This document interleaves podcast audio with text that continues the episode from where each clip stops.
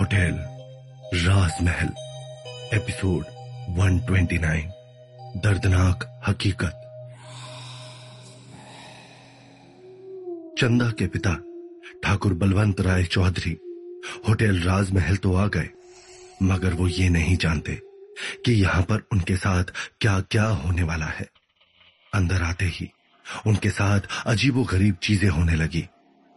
अंदर आते ही उन्हें दीवारों से, किसी के ज़ोर ज़ोर से हंसने की आवाज़ें आने लगी। ये ये क्या हो रहा है? वो हैरान, परेशान से पूरे होटल राजमहल को देखने लगे। उन्हें कुछ भी समझ में नहीं आ रहा है, मगर इसके साथ ही उनकी घबराहट बढ़ती जा रही है। वो पूरी तरह से पसीने से तरबतर हो चुके हैं, और उनके दिल की धड़कनें काफ़ी तेज हो चुकी है। मैं मैं मुझे मुझे अब यहाँ नहीं रुकना। तुम लोग, ये मुझे कहाँ लेकर आ गए हो? ये कैसी जगह है? मुझे यहाँ से जाना है। इतना कहते ही ठाकुर बलवंत राय चौधरी वहाँ से मुड़े और भागते हुए दरवाजे की तरफ़ जाने लगे। मगर इससे पहले कि वो होटल राजमहल से बाहर जा पाते धड़ाम की आवाज़ के साथ होटल राजमहल के दरवाजे अपने आप बंद हो गए। वो हैरानी और परेशानी से उस दरवाजे की तरफ़ देखने लगे। उन्हें समझ में नहीं आ रहा कि ये सब क्या हो रहा है। वो अपने दोनों हाथों से उस दरवाजे को पीटने लगे। ये ये दरवाज़ा अपने आप कैसे बंद हो गया? खो, खोलो खोलो कोई दरवाज़ा खोलो। जब उन्होंने देखा कि किसी भी तरह से वो दरवाज़ा नहीं खुल रहा है। तो वो तुरंत दिव्या और विशाल के पास पहुँच गए और उन्हें बुरी तरह से झिझोड़ते हुए कहा, ये ये कहा लेकर आ गए हो तुम दोनों मुझे? मुझे अभी के अभी यहाँ से जाना है। ये दरवाज़ा खोलो, ये दरवाज़ा खोलो! मगर दिव्या और विशाल ने उनकी बात का कोई जवाब नहीं दिया। वो दोनों जानते हैं कि किसी भी वक्त चंदा और उसकी आत्मा को कैद करने वाली उसके आशिक की आत्मा वहाँ पर आ जाएगी। इसीलिए वो इसके बीच में कुछ नहीं बोलना चाहते। अरे अरे, कोई कोई है इस होटल में? क्या कोई है जो मारे को इस होटल से बाहर निकाल सके? अरे, कोई बचाओ। अरे, कोई मारे को यहाँ से बाहर निकालो। उन्होंने होटल राजमहल की दीवारों की तरफ़ देखकर ज़ोर ज़ोर से चिल्लाना शुरू कर दिया। मगर उनके ये चिल्लाते ही दीवारों से आ रही हँसी और ठहाकों की आवाज़ें और भी ज़्यादा तेज हो गई। मैं हूँ ना ठाकुर साहब। बताओ आपको क्या परेशानी है? मारे को बताओ। तभी होटल राजमहल के अंदर अचानक से हवा के तेज झोंके चलने लगे और सीढ़ियों से किसी के उतरने की आहट सुनाई देने लगी। वहाँ पर खड़े सब लोग बहुत ध्यान से उस तरफ़ देखने लगे। तो उन्हें तेज रोशनी में से किसी के नीचे आने की परछाई दिखाई दी। ठाकुर बलवंत राय चौधरी को उस इंसान की शक्ल तो दिखाई नहीं दे रही है लेकिन वो ये देख सकते हैं कि उनके सामने एक लड़की है। क, क, क, कौन है वहाँ पर? ये सब क्या हो रहा है? तो तुम लोग मुझे यहाँ से जाने क्यों नहीं देते? ठाकुर बलवंत राय ने उसी परछाई की तरफ़ देखते हुए कहा, जो लगातार उनकी तरफ़ बढ़ती चली आ रही है, देखते ही देखते वो परछाई उनके बेहद नज़दीक आ गई और उनके चेहरे के बेहद नज़दीक आकर खड़ी हो गई। ठाकुर बलवंत राय उसका चेहरा नहीं देख पा रहे हैं और उन्हें समझ में नहीं आ रहा है कि वो कौन है। तभी अचानक से उस परछाई ने कहा इतनी जल्दी क्या है ठाकुर साहब अभी तो आपसे ठीक से दो पल बात भी नहीं हुई।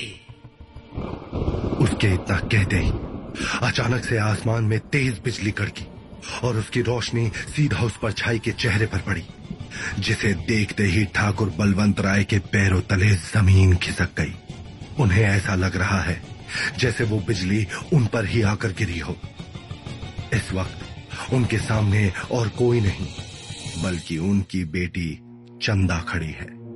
लेकिन वो दिखने में कहीं से भी उनकी बेटी जैसी नहीं लग रही। उसके लंबे लंबे सुंदर बाल अब पूरी तरह से बिखरे हुए हैं, जिसकी वजह से उसका चेहरा भी दिखाई नहीं दे रहा। और उसके हाथों और पैरों से जगह जगह हड्डियाँ निकली हुई हैं। उसके शरीर पर चमड़ी का नामो निशान नहीं है। और उसके शरीर से जहाँ तहां खून रिस रहा है। च, च, चंदा? अपनी बेटी की यह हालत देखकर ठाकुर बलवंत राय का मुँह खुला का खुला रह गया। उन्हें अपनी आँखों पर यकीन नहीं हो रहा कि ये जो लड़की उनके सामने खड़ी है वो और कोई नहीं बल्कि उनकी अपनी बेटी है। आपने मुझे नहीं पहचाना ठाकुर साहब। ये मैं हूँ। आपका वफादार नौकर किशन उसके ये बोलते ही चंदा के चेहरे पर एक बड़ी सी मुस्कान आ गई और उसका चेहरा पहले से भी कहीं ज़्यादा खतरनाक हो गया। ये देखकर ठाकुर बलवंत राय डर के मारे थर थर कांपने लगे और अपना बैलेंस खोकर लड़खड़ाकर कुछ कदम पीछे गिर गए और ज़मीन पर रेंगते हुए पीछे हटने लगे। ये ये कैसे हो सकता है? किशन? तू? उनके मुँह से ठीक से शब्द नहीं निकल पा रहे हैं और उनकी हालत काफ़ी खराब हो गई है। उनकी इस हालत को देखकर चंदा ज़ोर ज़ोर से हंसने लगी।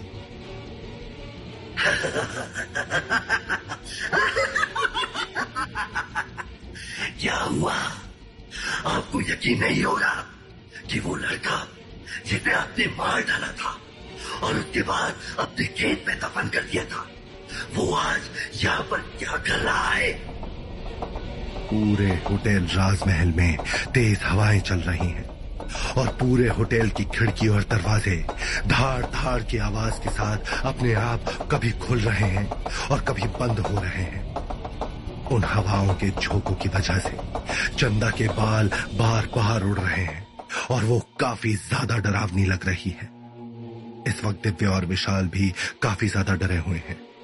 दिव्या ने कसकर विशाल का हाथ पकड़ा हुआ है और विशाल भी उसे छोड़ने को तैयार नहीं है।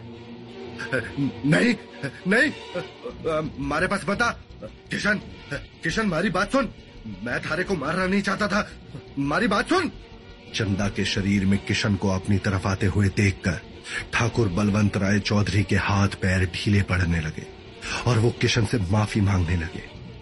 उनकी बात सुनकर अचानक से चंदा के चेहरे के हाव भाव बदलने लगे। उसकी आँखें देखते ही देखते और भी ज़्यादा बड़ी हो गई और उनसे खून बहने लगा। क्या कहा मैं बात सुनो। वो भी तेरी। तूने मेरी चंदा को अलग कर दिया। मुझे अपने आदमियों से पिटवाया और मेरी जान लेकर मुझे अपने खेत में करवा दिया। और उसके बाद मेरी चंदा की शादी किसी और से करवा दी। मैं बात सुनू, वो भी तेरी। इतना कहते ही चंदा की आत्मा आगे बढ़ी और उसने एक झटके में अपने एक हाथ से ठाकुर बलवंत राय के पैर को पकड़ा और उसे उठाकर हवा में उछाल दिया। ठाकुर बलवंत राय जाकर होटल के दूसरे कोने पर जा गिरे। बलवंत राय के पूरे शरीर में बुरी तरह से दर्द होने लगा। वो दर्द से करहा उठे। पूरे आसमान में तेज बिजली कड़कने लगी और चंदा धम धम की आवाज़ के साथ अपने कदम आगे बढ़ाती हुई एक बार फिर ठाकुर बलवंत राय की तरफ़ आगे बढ़ने लगी। उसे अपनी तरफ़ आते हुए देखकर ठाकुर बलवंत राय थर थर कांपने लगा और उसने अपने हाथ जोड़ते हुए कहा, नहीं नहीं किशन, मारे को मारे को माफ़ कर दे, माफ़ कर दे मारे को। मारे से बहुत बड़ी गलती हो गई, अब माफ़ कर दे मारे को, छोड़ दे मैंने। मगर चंदा ने ठाकुर बलवंत राय की एक बात नहीं सुनी और वो अभी भी उनकी तरफ़ बढ़ती हुई चली आ रही है। उनके पास पहुँचने से पहले ही उसने अपना हाथ आगे बढ़ाया और एक बड़ा सा पत्थर उठाकर ठाकुर बलवंत राय की तरफ़ फेंका। वो पत्थर सीधा जाकर उनके सर में लगा और उनके सर से खून बहने लगा। वो अपना सर पकड़कर वहीं ज़मीन पर बैठ गए और उन्हें लगने लगा कि शायद अब उनकी ज़िंदगी यहीं पर खत्म हो जाएगी। तूने मुझे वक्त ये भी नहीं सोचा? कि मेरी माँ का क्या होगा? मेरे पिताजी तो पहले ही मर चुके थे।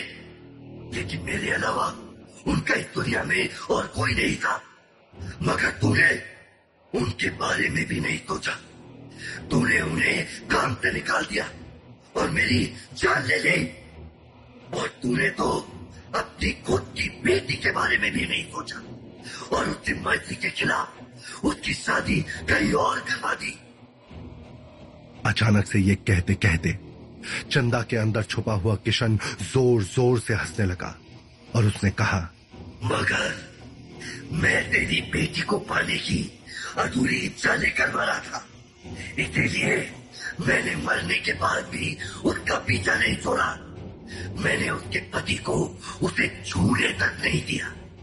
मेरी चंदा कल भी मेरी थी और आज भी मेरी ही है। तू कल भी हमें अलग नहीं कर पाया था। और तू आज भी हमें अलग नहीं कर पाएगा।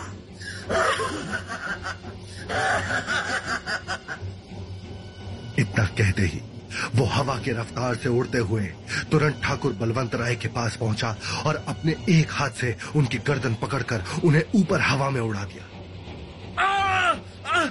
किशन किशन छोड़ मुझे। छोड़ छोड़ किशन। चंदा को देखकर ऐसा लग रहा है मानो उसकी आँखों में खून उतर आया हो। वो अपनी हैवानियत भरी हँसी हँसते हुए सिर्फ़ ठाकुर बलवंत राय को घूर रहा है और उनकी जान लेने पर पूरी तरह से उतारू हो चुका है। किशन! ये सब देखकर दिव्या और विशाल भी डर के मारे थर थर काँप रहे हैं। किशन की पकड़ ठाकुर बलवंत राय की गर्दन पर और भी ज़्यादा मज़बूत हो गई है। देखते ही देखते उनका पूरा चेहरा लाल पड़ने लगा और उनकी आँखों के आगे अंधेरा छाने लगा।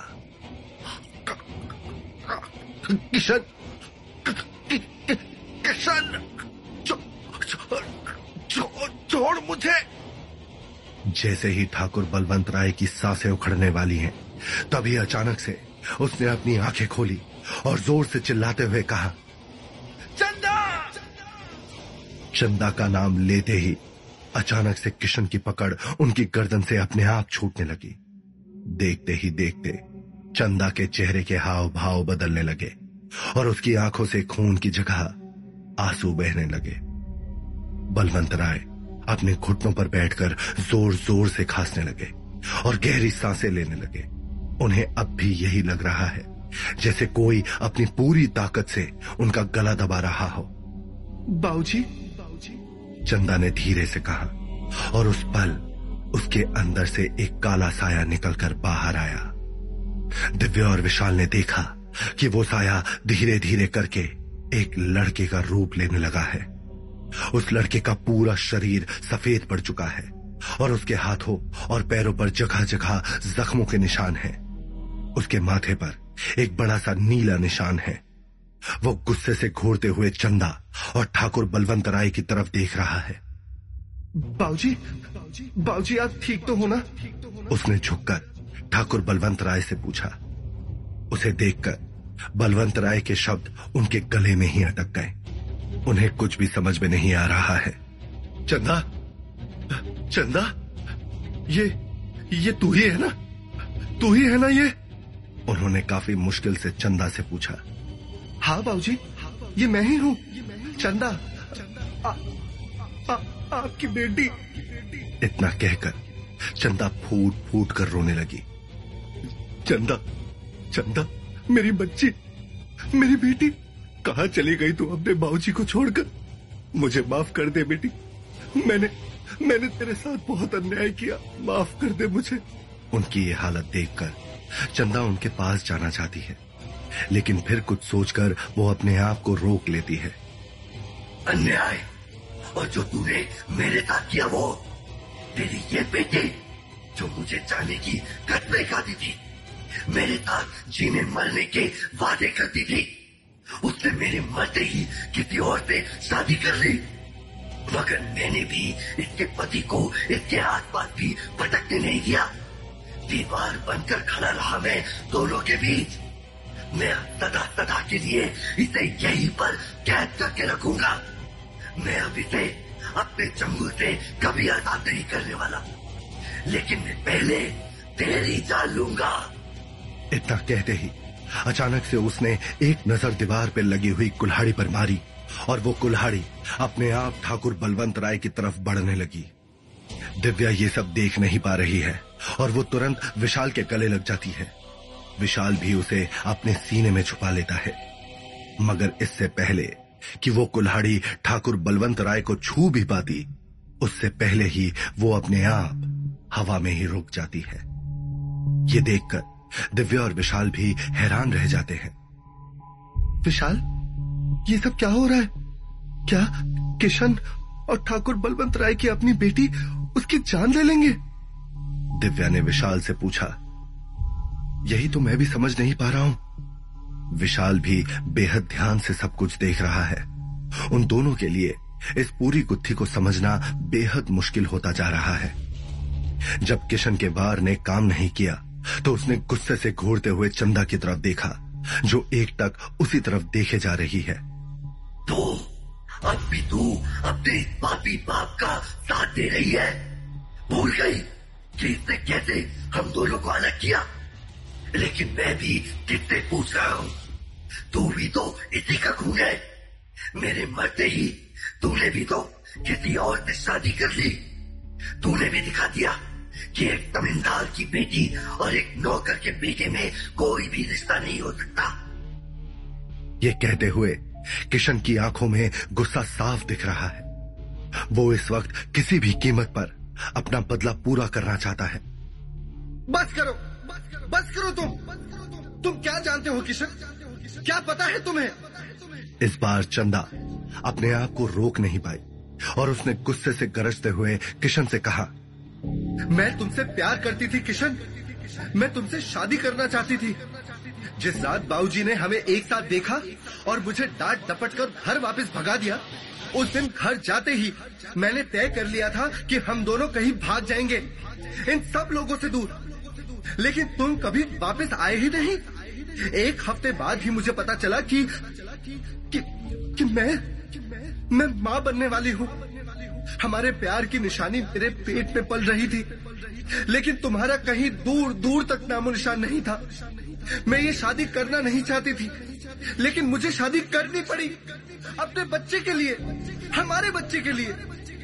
मुझे नहीं पता था कि तुम मर चुके हो। मगर तुमने तुमने अपने बदले और हवस की आग में कुछ नहीं देखा। और और अपने बच्चे की ही जान ले ली। इतना कहते कहते अचानक से चंदा बिल्कुल चुप हो गई। उसकी बात सुनकर किशन के होश उड़ गए। मेरा बच्चा मेरा बच्चा इस दुनिया में आने वाला था।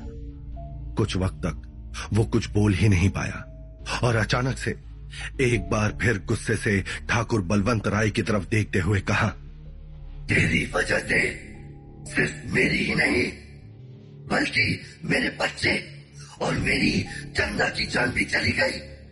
अब तो चाहे ये धरती फट पड़े या आसमान टूट जाए मैं तुझे ज़िंदा नहीं छोड़ूँगा।